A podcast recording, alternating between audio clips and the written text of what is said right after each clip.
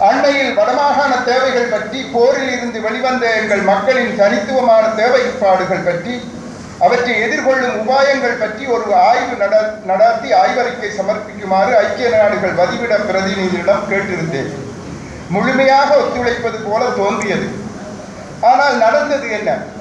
எம்மை புறக்கணித்துவிட்டு அதே ஆய்வினை செய்ய போவதாக அரசாங்க அமைச்சர் ஒருவருடன் உடன்பாடு ஒன்றில் கையெழுத்திட்டார்.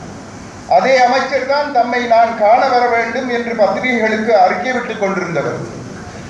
அதுவும் எனக்கு தெரியாமல் ஐக்கிய நாடுகள் வதிவிட பிரதிநிதி இந்த ஒப்பந்தத்தை தன்னோடு இயற்ற அவர் வழிவகுத்தார். ஏனென்று பிரதிநிதியிடம் கேட்டதற்கு நாங்கள் அரசாங்கத்துடன் தான் ஒப்பந்தங்கள் கையெழுத்து கையெழுத்திடலாம் மாகாண அரசுடன் அன்று என்றார். எதற்காக எனக்கு அறிவிக்காமல் இதை செய்தீர்கள் என்ற கேள்விக்கு பொறுப்பான பதில் ஏதும் தரவில்லை.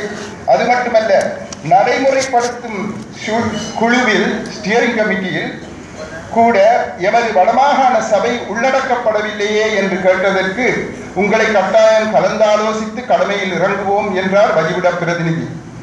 இவ்வாறு காகத்தின் கூட்டில் குயில் முட்டையிடுவது போல் காரியங்கள் நடந்து கொண்டிருக்கின்றன. அரசியல் என்றால் அறத்திற்கு புறம்பான நடத்தையே என்பது நாடு பூராகவும் அறியச் செய்து வருகின்றன இந்த அரசாங்கமும் அதற்கு அடிவருடி வரும் கூட்டங்களும்.